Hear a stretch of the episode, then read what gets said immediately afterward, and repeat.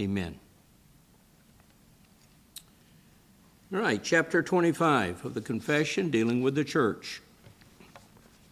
25:1, the invisible church, known only to God, because only God can see the heart, right? The 25.2, the visible church, people that we can see, known to God as well. God obviously can see, but there will be those that God will say, even though they were in the church, they were doing good things, God will say, depart from me, I never knew you. Those are the people we're talking about in the visible church, profess to be believers, but they've never accepted Christ. Okay? Third paragraph, the functioning church, the ministry given to the church, the tools given to the church, and the power, the source of the power, presence of Christ, the help of the Holy Spirit, to use the tools to carry out the ministry, right? Critical. Then 25:4, the fluctuating church, and that's where we are. Church, sometimes more visible, less visible, sometimes more pure, less pure. And we've looked at several things, and I'm not going to go through all those again. I do want to repeat two of them. One of them is how we are in prayer. Prayer, I mentioned last week, prayer, just my way of thinking about it, prayer is our conscious undertaking to talk to God about things in our life, right? If you pray, you got to be thinking. And hopefully you've engaged your heart in it as well. So what you're thinking about, in particular at that time, is what you're talking to God about, right? So it's making you come into God's presence, or it's your, I'd say making you, it's your desire to come into God's presence and talk to Him about things, what's going on in your life, maybe what's going on in the life of others, praying for salvation, praying for the church, praying for those in authority over you, right?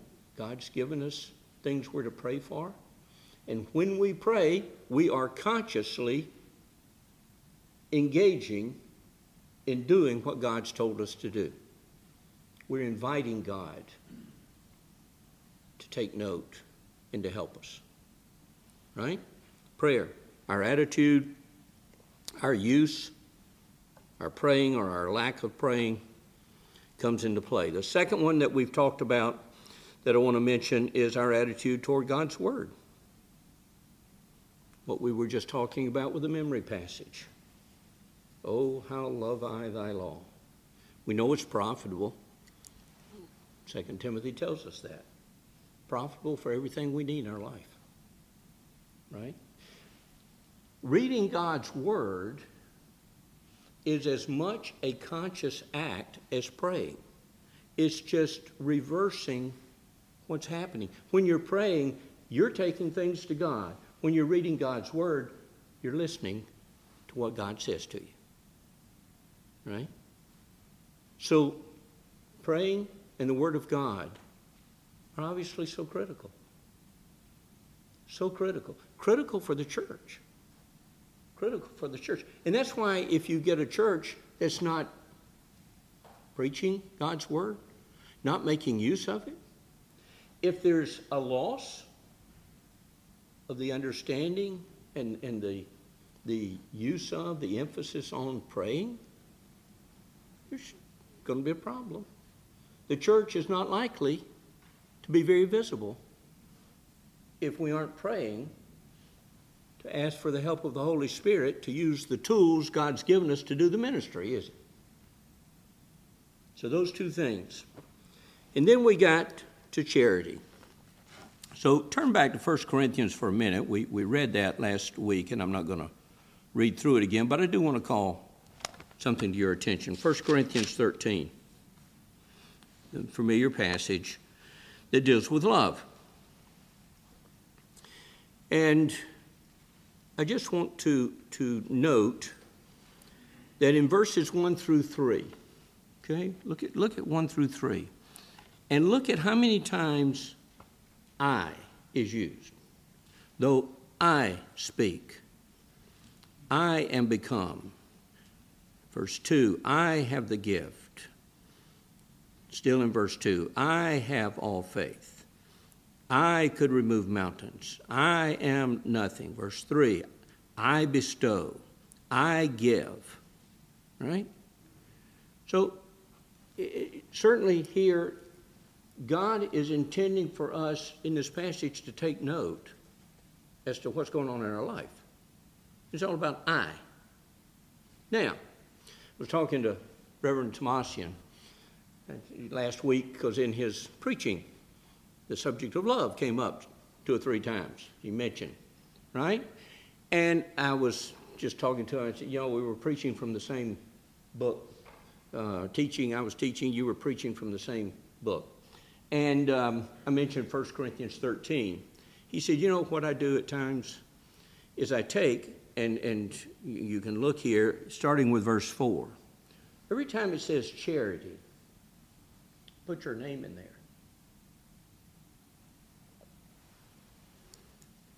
Tim Far suffereth long and is kind. Tim Far envies not. Tim Far vaunteth not himself, is not puffed up, does not behave himself unseemly, doesn't seek his own, is not easily provoked, he thinks no evil, he rejoices not in iniquity, but rejoices in the truth. He bears all things, he believes all things, he hopes all things, he endures all things. He never fails. Wow. And obviously, it's one of those passages you don't even get past the first thing. You say, whoops, not true of me, not certainly. To the extent it should be, it needs to be, right? But it should be. Why should it be? Because that's the fulfillment of the moral law. That's how you do it. If you aren't doing it that way, you aren't doing it right, or you aren't doing it at all. That's why, again, it's so important that we understand what this matter of love is. It's quite easy to talk and say, well, loving God and loving our neighbor is fulfillment of the moral law. Question is, what does it mean to love God and love our neighbor? There's what it means, right? And you can go back through and look at that some more. Turn over, if you would, to Romans 13. And again, 1 Corinthians 13, Romans 13. And let's look at verses 8 through 10. Owe no man anything but to love one another. For he that loveth another hath what? Fulfilled the law. Just what we've been saying. He hath fulfilled the law, the moral law. For this, thou shalt not commit adultery. Now, take note here. Here are your commandments. Thou shalt not commit adultery. Thou shalt not kill. Thou shalt not steal. Thou shalt not bear false witness. Thou shalt not covet. And if there be any other commandment, it is briefly comprehended in this saying, namely, the summation, thou shalt love thy neighbor as thyself. Love worketh no ill to his neighbor. Therefore, love is the fulfilling of the law. So, loving is fulfilling the requirements of God's law as to God and as to everyone about us, in the relationships that we're in the manner that God's Word says we are to fulfill. That is, loving your spouse is one relationship with a love that is designed for that relationship. Loving the person that lives next to you, all right, is a relationship with the type of love that basically is just a loving, a caring about, being concerned about the good of a fellow man. You don't have to be a Christian, right? And we'll see that here in a little bit. Fulfilling the requirements of God's law toward all persons in all our relationships, right? Pretty clear. Love worketh no ill to his neighbor. You know, and I don't know, it's one of those things that you can't describe, and I trust you've experienced it, because once you do, but experience, let me just, before I keep going, what it is to love someone in a given situation as God has commanded. And you know that God has helped you, right? You know that God's helped you, because you can't love, period, apart from Christ. God is love. And if you're going to know love, your ability to love was lost in Adam. You can do nice things, okay? And there are things that we would characterize as acts of love, but the love that Scripture talks about comes only, and we'll see some Scripture that deals with this in a little bit. But once you've experienced it, you'll understand just how good it makes you feel. And you don't do it to make you feel good, but it's the satisfaction of knowing you're pleasing God, which is enjoying God. And you've known God's help in a situation that, apart from that, very likely would have gone an entirely different way. So, loving as God has commanded. And obviously, we have to know God's Word to know what that is. All right, turn to Matthew chapter 5.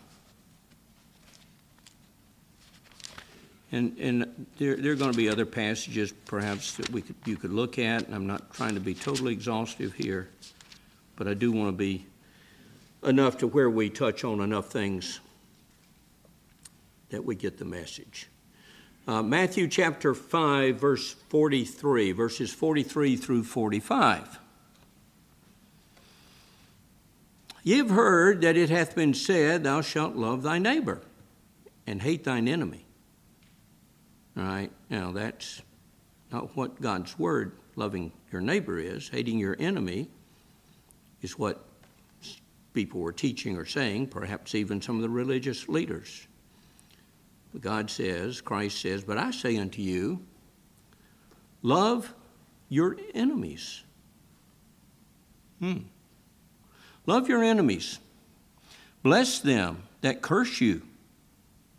Do good to them that hate you, and pray for them which despitefully use you and persecute you, that ye may be the children of your Father which is in heaven. For he maketh his sun to rise on the evil and on the good, and sendeth rain on the just and on the unjust. Let's just finish it out. For if ye love them which love you, what reward have ye? Do not even the publicans the same? I mean, it's easy to love somebody that loves you, isn't it? They're loving you, you reciprocate as a rule. Certainly it's easy to do that. And if you salute your brethren only, what do you more than others? Do not even the publicans so? Okay. Talk to one another? Yeah, okay. Verse 48, be therefore perfect, complete, mature, even as your Father, which is in heaven, is perfect in the matter of love. Loving even our enemies. Loving those that despitefully use you. Our enemies, those that are hateful to us. Those who are Satan-like in their actions toward us. All right, that's the idea behind this word. They're your foe. Certainly we think of enemies, Satan as being our enemy. Now, we obviously aren't praying for Satan. But what we get here is an idea of people's actions, what the Scripture here is dealing with, the kind of actions against us. People who would do us in, who want to just rip us apart. If we were dead, they would be happier for it. That's who you're praying for, right? That's who you are living. Now, again, how you pray, obviously you aren't praying because you approve of what they're doing. But again, what's the prime example of this type of action? Who and where? Is it not Christ on the cross? Could you find a more apt application of this passage than Christ praying, Father, forgive them? They just don't know what they're doing. Why don't they know what they're doing? Because their hearts are sinful and evil. They are under the control of their father, the devil. So, Father, have mercy upon them. Save them, if it be your will. That would be our prayer. Lord, they don't know what they're doing.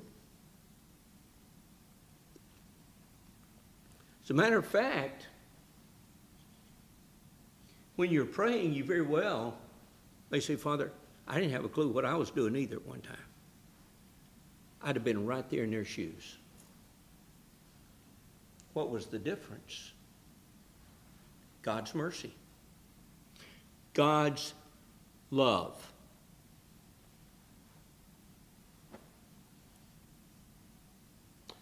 Any reason why you and I shouldn't be just as Christ-like in dealing with our enemies?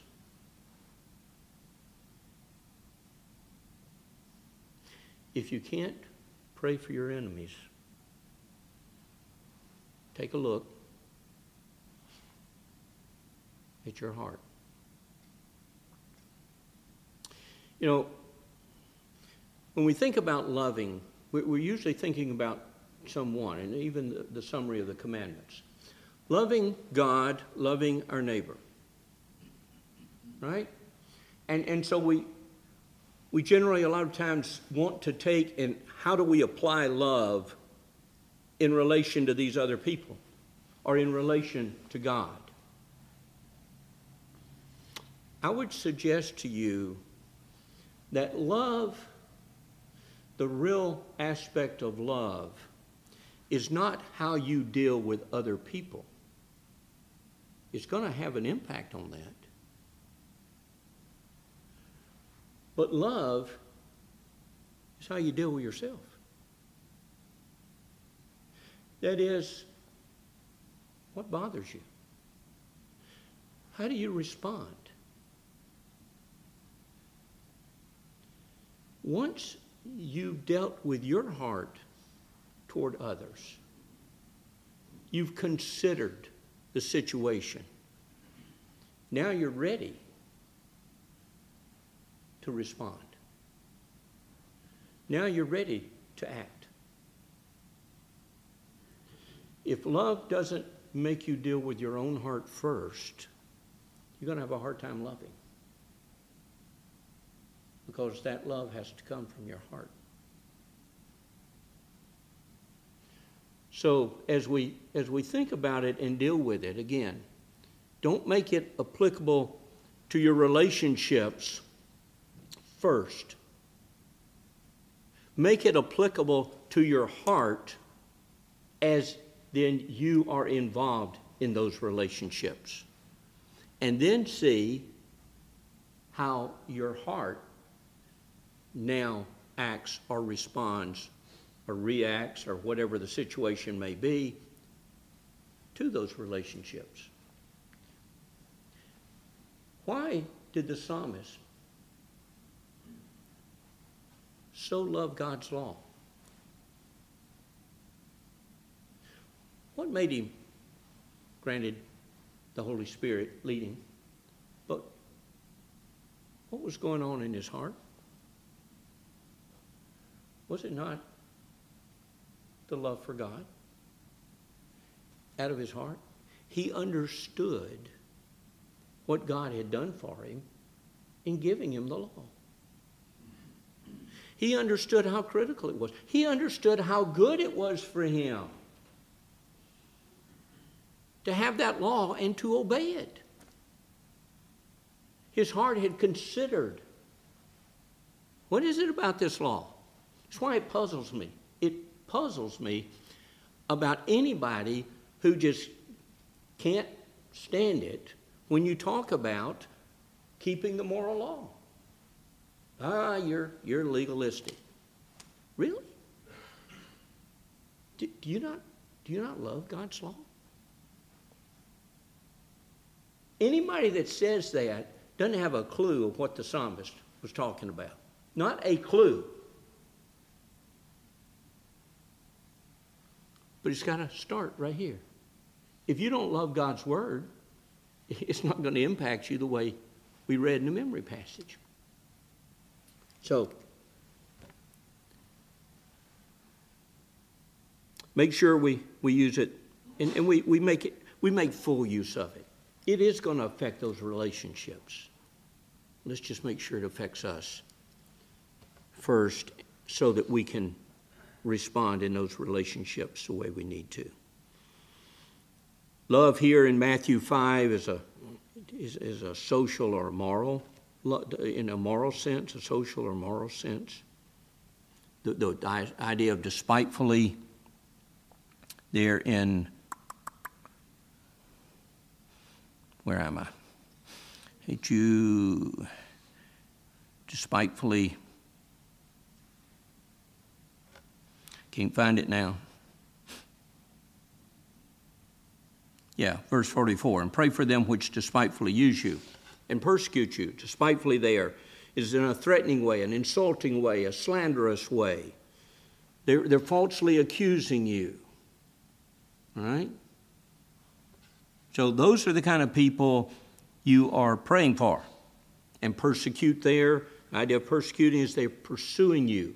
Whether it's literally or figuratively, the word could be both. They're pursuing you to do you harm until you're praying for. That's who you're praying for to express God's love through you for them. And then in verse 48, the perfect there is the idea of complete or mature. All right. Now turn over to 1 John. Tim, yes. 5:22.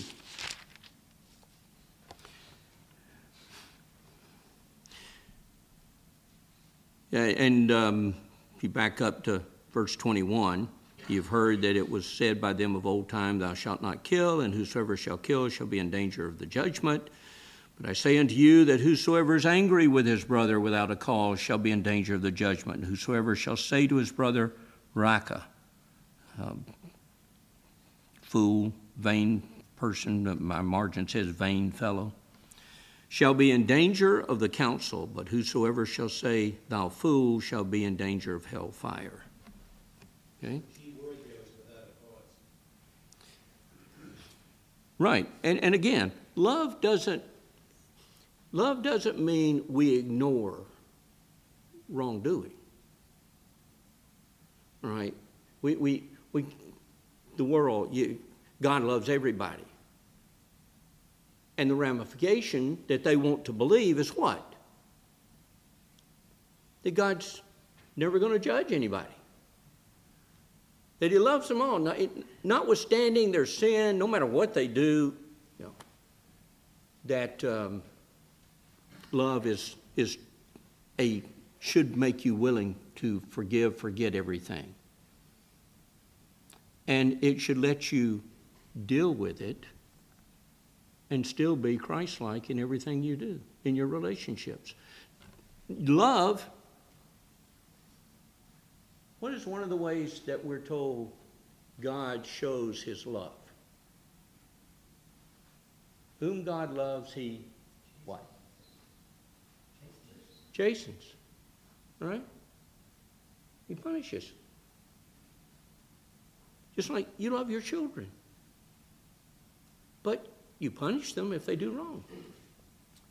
But if you punish them, you still love them. Don't quit loving them. And how we go about punishing should be tempered by our love.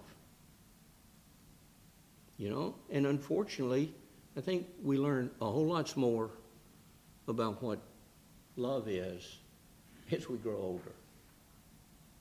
And hopefully so. But it would be nice if we kind of had all the experience that helps us develop a good understanding. If we had all that when we were 20 or 25 and we're dealing with our children. But it gives you some idea, all right? You don't ignore it. Christ went in the temple. And he didn't, oh, I love you money changers. You know, you're such a, you're a little misguided. Don't maybe fully appreciate what you're doing. No, that's not what he did. But what was it that we're told in the Scripture caused him to do that? It was the love of what?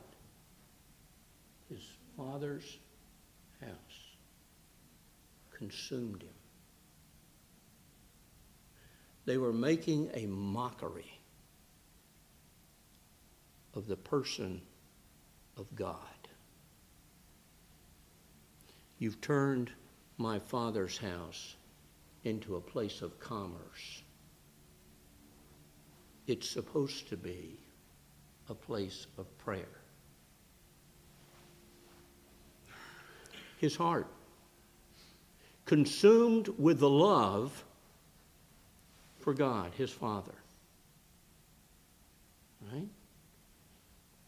And you can do that if you're that consumed with God's love. We're not likely to be, but Beth? Well, it speaks of praying for those that respectfully us and persecute us. It would be appropriate to consider that God says, vengeance is mine, saith the Lord. Motivation of our hearts, what is our desire that they would be saved or that God would judge them? Well, God is going to judge them. Yeah. So God is going to, so could you pray for God to judge them? You know, we've got a psalm that's certainly full of praying for God's judgment on the wicked. Now, what's the motivation for that prayer? See, that's where it comes back to, have you dealt with your heart first? If your heart's desire is to see God's vengeance on them, then no, I don't think it's proper for you to pray that way. If your desire is that God, they're making a mockery of your name because they're doing this to me because I'm a Christian, because I've shared the gospel with them. But if you're wanting God to take them out of the way so you're not bothered with them, no. No. Jordan. Something I've read once that was very helpful in my own thinking, my own understanding, my own heart, was kind of the test of whether you're actually loving your enemies is how sad you are to hear about their sins. Because, I don't know about you, but my experience, I think this writer's experience as well, natural human reaction is when we hear about something wicked our enemy has done, there's a certain sense of indignation. I knew they were like that. I always told you they were like that. You know, I'm almost happy to hear that now everyone knows they're such a terrible person. Look at this horrible thing they did. Yeah. Whereas, if the same report was made of somebody I love, my father, pastor, someone who's important to me, I'd be devastated by that. I wouldn't want it to be believed, I wouldn't want it to be true. So, and what commandment are we dealing with there? Because again, love's the fulfillment of the law. We've been, I believe, it's the one we're doing in our service right now, in our morning service. Not bearing false witness. What are we willing to receive and accept? So you see, I mean, you stop and you start looking at the commandments, and you start looking at love, and that's why I say, again, I think your illustration, and Jordan was saying it's a lot easier to accept and when somebody does something bad and is somebody that we weren't exactly fond of. I'm not saying that there was a lot of animosity in our heart for it, but we thought they were kind of like that. I knew. But if it's said about someone we know and love, no, that can't be true. I'm not going to believe that. I'm going to have to know a whole lot more before I'll accept that. Well, again, I think that, again, reflects on our heart. See, love makes me, how am I responding and why am I responding? And am I responding in a way that's an example of a Christ-like love?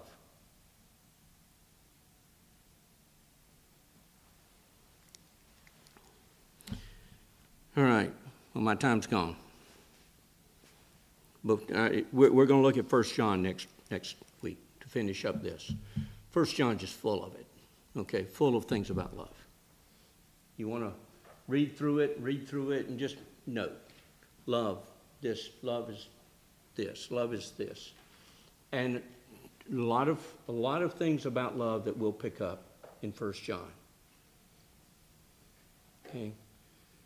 And again, I mean, it struck me. Maybe it's just me. Maybe I needed to hear it a lot more. But it struck me, and hang on a minute, Jack, just this aspect of love and how critical it is to the functioning of the church and to me functioning as a Christian. Jack? I hesitate to say anything, but there are very few verses that challenge me as much as this verse. Love your enemies, bless them that curse you, do good to them that hate you, and pray for them which despitefully use you. I immediately think of David, King David, a guy who walked with God, wrote the book.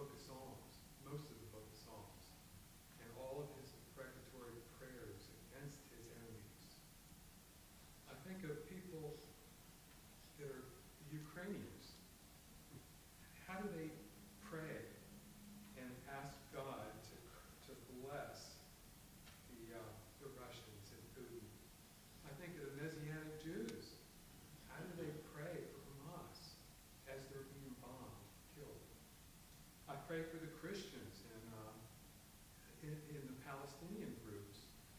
How do they pray as Israel's bombing them? I think of people that are abused in their families, physically abused, sexually abused, emotionally abused. How do they pray for the people that are abusing them like that? It just goes against every grain in my body. And there are so many verses in the New Testament where Paul, the Apostle Paul, says, get away from the enemies of Christ. Have nothing to do with them. Get away from them. And how you correlate all of that with love your enemies from Jesus, I tell you, it just, I get lost. Y'all think about that, because I'm out of time. But remind me, if you would, Jack, next week. Let's talk about that a little bit. Right? It's a good question. It's a good question. I would suggest that it going against every fiber in your body is it's every Adamic fiber of your body. It doesn't go against every fiber that's of God. But it takes it takes a knowledge of the love of God. I've said it before. If you've got a question about anything, the first thing you do, if you're not sure, you just stop and think about God's love for you and what that looks like as best you can understand it. Then you start dealing with these situations. And again, I get as far as the cross. Sometimes I don't get that far. But I get as far as the cross, and I see Christ and his attitude and what he's doing.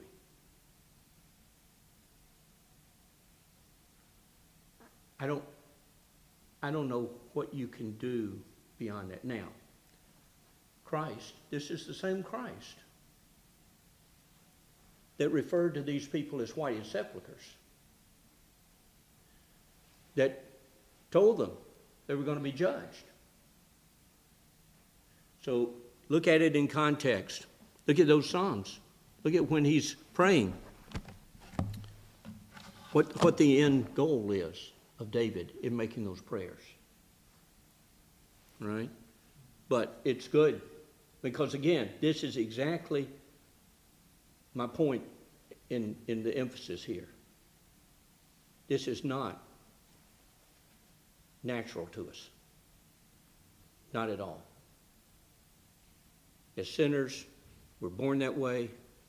This is totally foreign to every fiber of our human body, as it were. Right? Good. All right, let's pray. Father,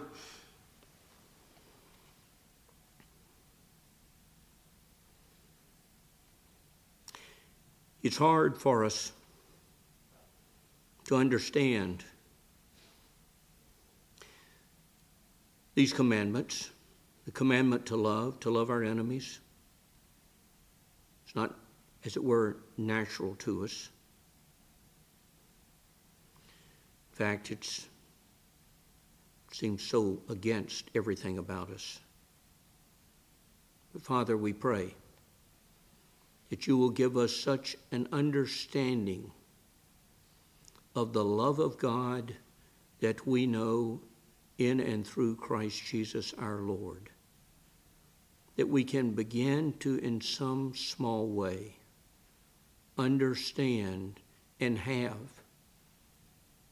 a God-like love, a Christ-like love that lets us pray for our enemies, to pray for those that would abuse us. Lord, such a love must come from Thee.